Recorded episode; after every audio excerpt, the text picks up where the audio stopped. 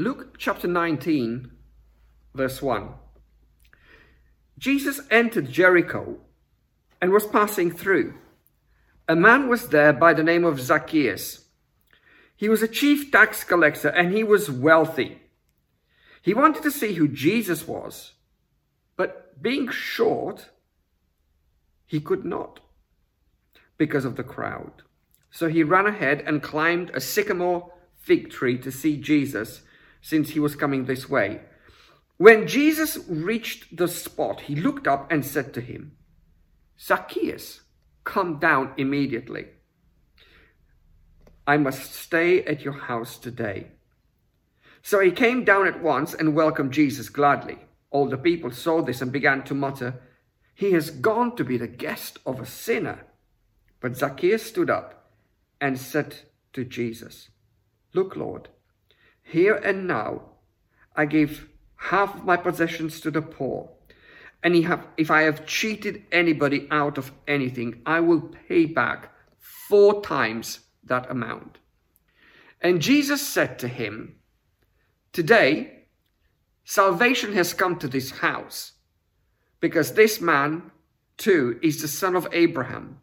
For the Son of Man came to seek and to save what was lost." We have a very strange relationship with change. It's really funny because we love makeover programs, or maybe it's just me. It seems that they're very popular, and very often you look particularly at makeover programs that have to do primarily with developing an old building that lied in ruins and suddenly became this beautiful architectural piece, either being restored to its former glory or being transformed into something slightly new. Of course, you can get some more radical physical makeovers where people are being transformed, and uh, sometimes they can be a little bit unusual. One thing is sure, within all of us, there's a desire to change. At the same time, we are quite resistant to change. And very often that becomes obvious. Mark Twain famously used to say, "The only person that likes change is a wet baby."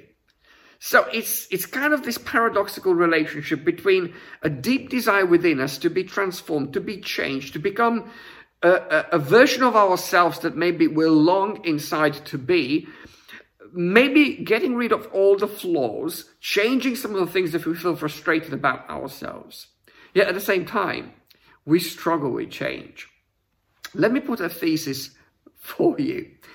I wonder if sometimes we end up being very disappointed about some of the changes that we make in our life. And sometimes it can be changes to do with relationships. We can change relationships. We can change our circle of friends. Some people even change the, the, the, the, their partner or their wife. Sometimes they change their work partners and they think that's going to bring me happiness. If I'm just going to change the people that I hang out with, that's going to bring all the happiness and pleasure in life. And it often disappoints. It, it doesn't happen. Sometimes people think if I just move location, if I just move to another part of the country, if I just choose a different career path, that will bring me happiness. And very often it's not there. At a very superficial level, people change their looks. They get a different haircut. They drive a different car. They get a latest model of a gadget that everybody is longing to have. They wear particular brands of clothing that they think will attract attention and popularity. And very often after you get that thing that you've been wanting to get for a long time and get your hands on it and get used to it, it ends up being disappointing. Why is that? Because I believe the longing within our hearts for change is a good one. It's a real one. Yet the way we're trying to feed that hunger through superficial means, by just trying to change our look, trying to change our friends, trying to change our job, trying to change our house, our car, or our clothes, that never brings true satisfaction and happiness because it's superficial. It doesn't deal with the real thing. And the real thing is our heart, our soul, our inner being. And this is what is happening actually here in the passage that we just heard read in Luke chapter nineteen. The secret here is that somebody had an encounter with Jesus that changed them profoundly. It brought about what I would call an ultimate makeover. A change that is lasting, a change that is deep, a change that is satisfying. And this is happening as Zacchaeus encounters Jesus. And the first thing that really strikes me about this wonderful encounter between those two is that actually it shows the truth. And here it is. We all want to be loved. And Zacchaeus experiences that. As he meets Jesus, he meets the one that shows him love. And it's very obvious because it says, look, when he describes what's happening here, it says, Jesus entered Jericho and he was passing through. It almost suggests that Jesus had a clear destination, a clear goal, a real purpose for the day. And this would have been just something that you go through, not a destination. A man was there by the name of Zacchaeus, and he was a chief tax collector, and he was wealthy, and he wanted to see who Jesus was. But being short, he could not, so he climbed up the sycamore tree. When Jesus reached the spot, he looked up and said to him, Zacchaeus, come down immediately. I must stay at your house today. We all want to be loved. Zacchaeus wanted to discover real love. And in meeting Jesus, he found it. I love how Jesus has what some people call interruptible focus. Jesus has a clear goal. He has a clear mission. But actually, always, Jesus is ready to be interrupted from whatever he is aiming for by people. Because Jesus loves people like me and you. And that's why I love Jesus. Because he's so wonderful with that. And Jesus is loving Zacchaeus, and that's why he is interrupted in his passing through Jericho. And there he is, a man who's hiding in the tree. I don't even know how on earth Jesus clocked him. Maybe it was so obvious. Nobody else was in the trees. Everybody else was down. And suddenly there was this weird guy up a tree. Maybe that was just what made him very obvious. Or maybe just Jesus being so loving of people. He had an eye for seeing what others didn't. And the beautiful thing is that Jesus notices him. He, Jesus could have ignored him. Jesus could have said, I am busy. I've got an agenda. I've got to get to my meeting. I've got to get to my destination. And I will not be interrupted by just because I'm seeing a guy up a tree. Jesus could have missed Zacchaeus because, to be frank, this would have been, and it was, a really bad P R experience for Jesus. Now, let me tell you about something about Zacchaeus. Zacchaeus was a tax collector. In those days, probably he would have probably had a popularity in the local community of that of a drug dealer. He was not popular at all with the people around him. Why? First of all, because he was seen as a compromiser. He was working for the Roman authorities. Secondly, he was collecting taxes. Nobody who collects taxes is somebody who's very popular with people. And thirdly, probably people were very envious of his potentially lavish lifestyle that he could afford because of his job. And as part of his job, there was probably a reputation that those people, and there's a hint in what Zacchaeus is saying after he meets Jesus, there's a, there's a hint that probably they were not very honest. And sometimes, let's imagine that the tax that he had to pay to the Romans was ten denarii. And Zacchaeus would come and he would say, the tax you owe is fifteen denarii. ten denarii went to the Romans, five denarii lined Zacchaeus' pockets. And therefore, he was not a popular person. So for Jesus to stop and notice somebody who would have been so unpopular in his local community, that was definitely not a good P R exercise. In fact, it was a bit of a nightmare. And yet Jesus, because he loves Zacchaeus, because he understands that we all want to be loved, he's taking the time to notice him. Although he could have been busy, he's taking the time to connect with this man, although that man wasn't particularly the kind of guy you wanted to connect with. And he notices him. He could have ignored him, or he could have rejected him. But Jesus, because he loves him, he notices him. And we know that He notices him because he stops. And again, me and you, we notice people, and particularly people in need. But we don't always stop, do we? We can find a thousand and one excuses not to stop. But love doesn't do that. Love, when you notice a need, pushes you to actually stop and engage. And Jesus, because he loves Zacchaeus, does just that. He begins to talk to him, and he's saying to him, Zacchaeus, come down immediately. I must stay at your house today. Jesus notices him. Jesus stops, and Jesus communicates and engages with him. He looks at him. He gives me eye contact. He connects with him. It's not that I'm disinterested, I'm going to talk to you as I'm passing you by and I feel like I'm silencing my conscience. No, he takes time to engage with him and looks him in the eye. And then he says his name. How powerful that is. Not when you're in corny situations and somebody's trying to impress you with the fact that they remembered your name, but when they genuinely, because they love you, they would say your name. I wonder when was the last time anybody said Zacchaeus' name like that.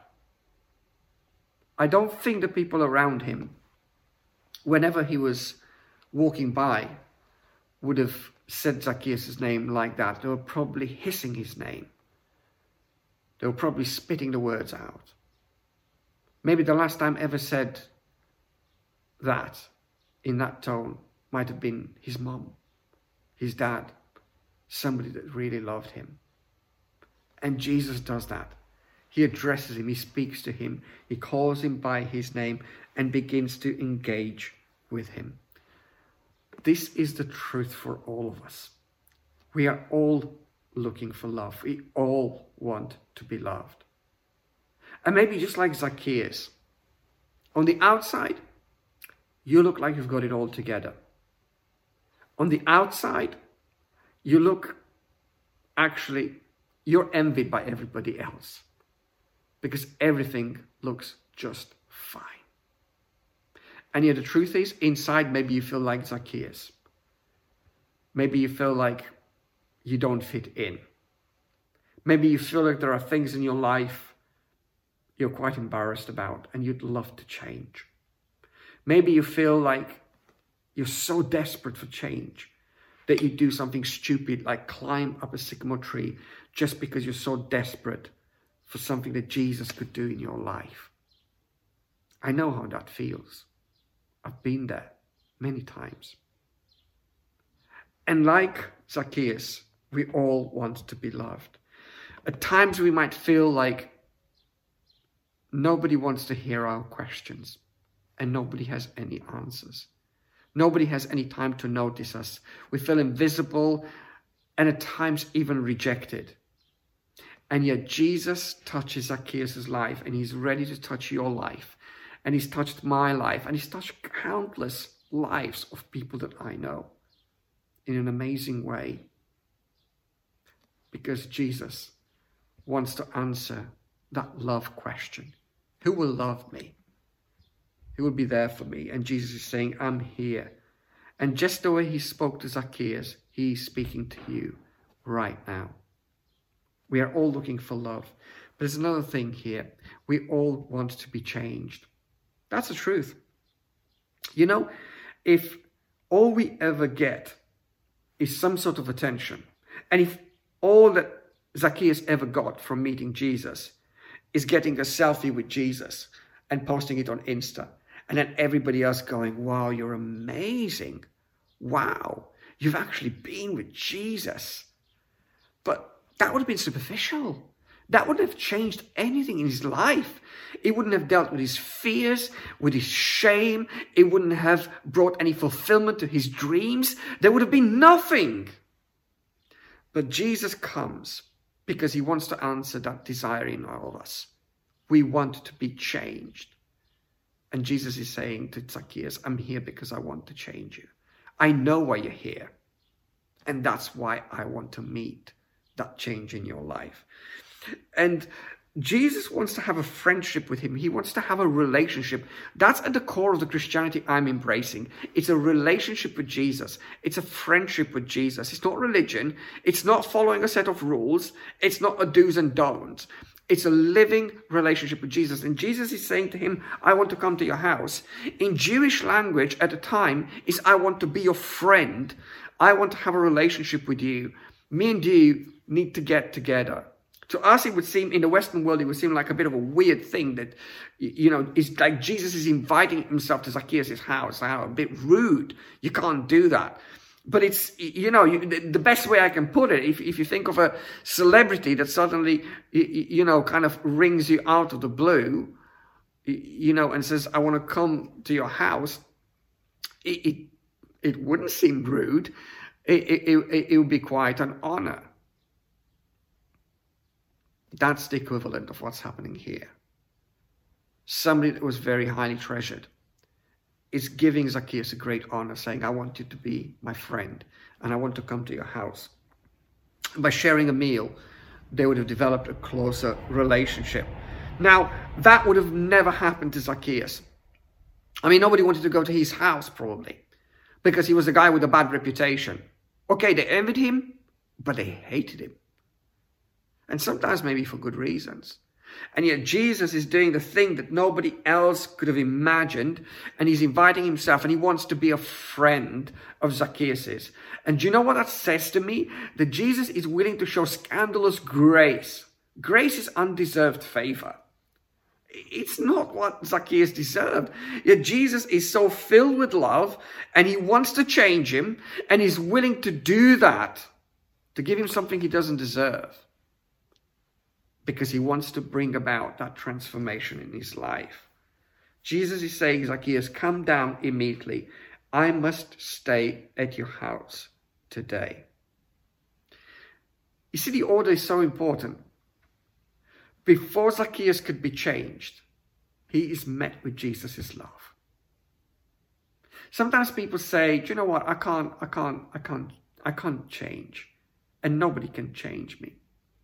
Let me tell you, once Jesus begins to break you with his love, paying attention to you, talking to you, showing you his grace, it's irresistible. It's so powerful. He did it in my life. And again, as I hinted before, I can tell you so many instances and so many stories of people who had the same encounter as Zacchaeus did with the irresistible grace of Jesus. And as a result of Jesus speaking to him, noticing him, and showing him his amazing, irresistible, scandalous grace, something begins to change. Something begins to get into motion in Zacchaeus' heart. And it hits right at the very core of Zacchaeus' challenge. If you listen to the message from last Sunday morning, we looked at a young, successful leader who came to Jesus and asked him a very simple yet very profound question. What must I do to inherit eternal life? And Jesus, after hearing all the wonderful things that were written in his C V spiritually, he says, I want you to do one more thing. Sell all that you have, give it to the poor, and follow me. And the successful young leader just couldn't do it. So he turned around and walked off from the most amazing offer he could have had in his life. Zacchaeus, without even Jesus saying anything specifically to him, is so convicted. That word simply means that there's something that God says to us in our inner being, by which we begin to get it that we need to change. And there are certain things that we must undo or do.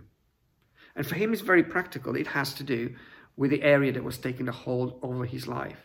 It's the greed for money. So this isn't specific about money, because my problem might not be money. Your problem might not be money. It could be something very different. But what Jesus does is, when he comes with his love, he begins to deal with that problem, whatever it is, in our lives. And in Zacchaeus' life, it was greed for money. And something amazing happens. And for me, always the measure of an impact, of an encounter with Jesus, is the big so what? What changes afterwards? What's the B C, before Christ, and what's the after Christ? What, what happened? And in Zacchaeus' life, there is this wonderful confession. It says, he stood up and said to the Lord, Lord, look, here and now I give half of my possessions to the poor, and if I have cheated anybody out of anything, I will pay back four times that amount. This man who encounters the transforming love of Jesus is beginning to change his priorities. It's changing his mindset. He's changing his passion in life. He's undoing the wrong that he might have done and has a new perspective. And that's what happens when you meet Jesus. Christians are not better people. Christians are changed and changing people. And as Jesus begins to work in our lives and continues to work in our life as we journey with him, we are becoming more like Jesus. And that's what's happening to, to Zacchaeus. Zacchaeus is beginning to become more like Jesus. And Zacchaeus is doing two things. One, he's rectifying the wrongs that he's done. And secondly, he's becoming a generous person who's giving instead of hoarding. That's an amazing transformation. Let me be frank with you. What attracts me most about Jesus and about Christianity with Jesus at the center is this. It's the possibility of the ultimate makeover.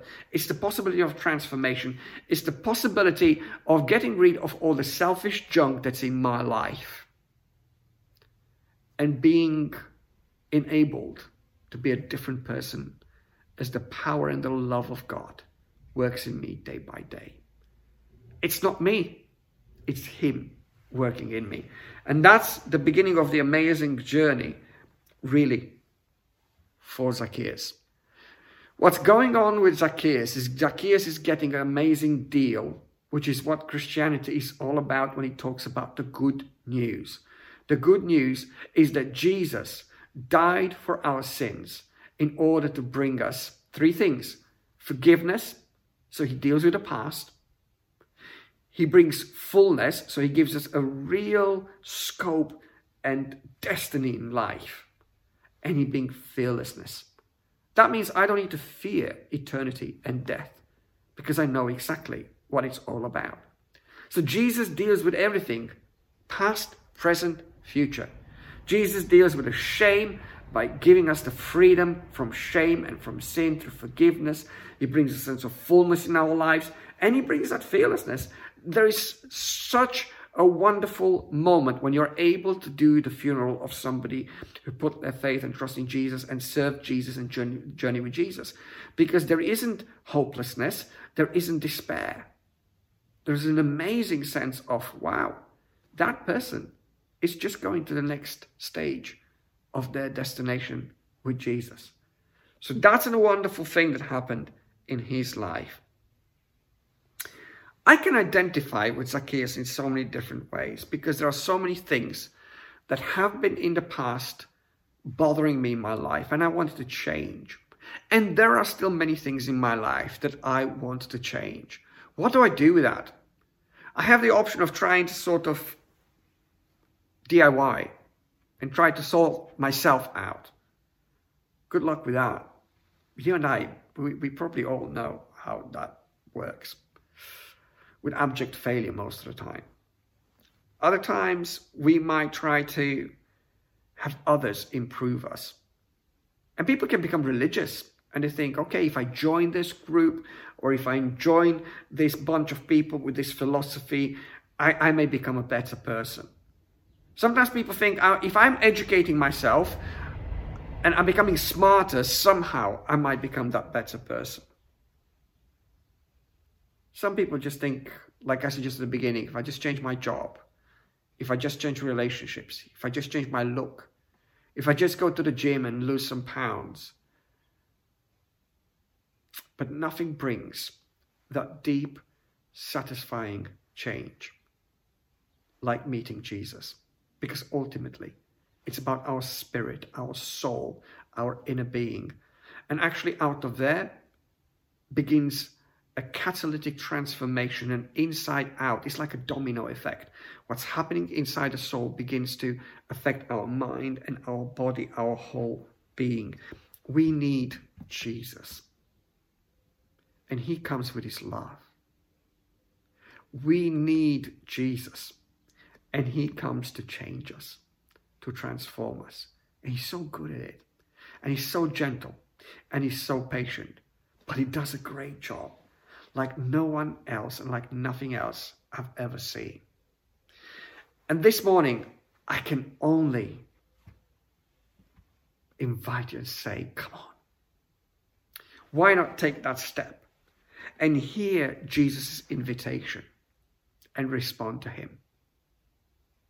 Maybe you have those longings.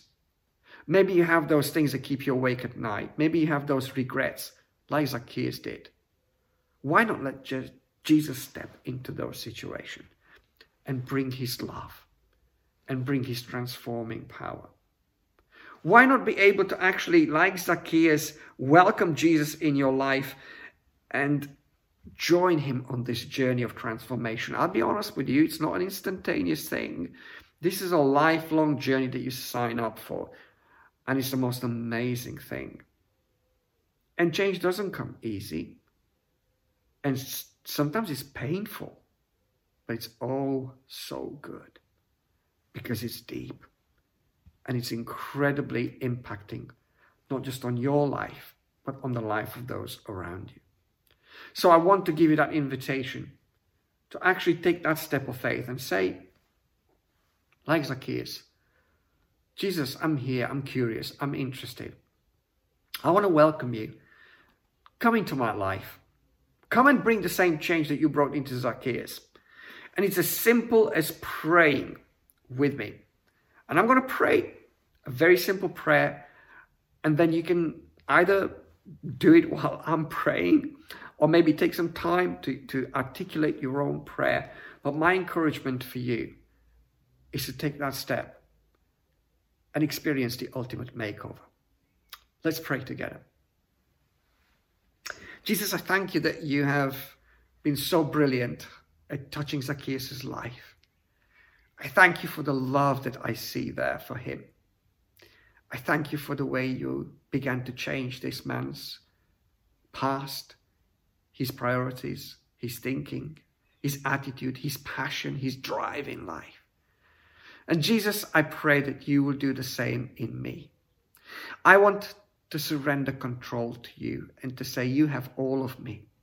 I want to follow you for the rest of my life. I want to leave my selfish and self-centered life behind, and I want to embrace the life that you're offering. I thank you that you're patient, you're gracious, scandalously gracious. You are so good, and I want to entrust my life into your hands. Amen. Listen, if you pray that prayer, over the last few weeks I tried to explain to you, it's so important. It's almost like joining a team.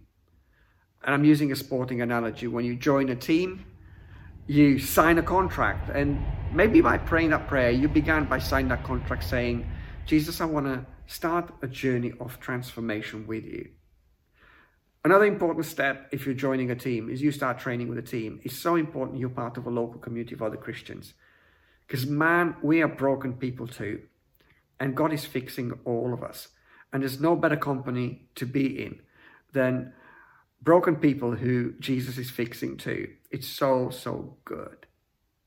And then the other thing that's important is to actually train.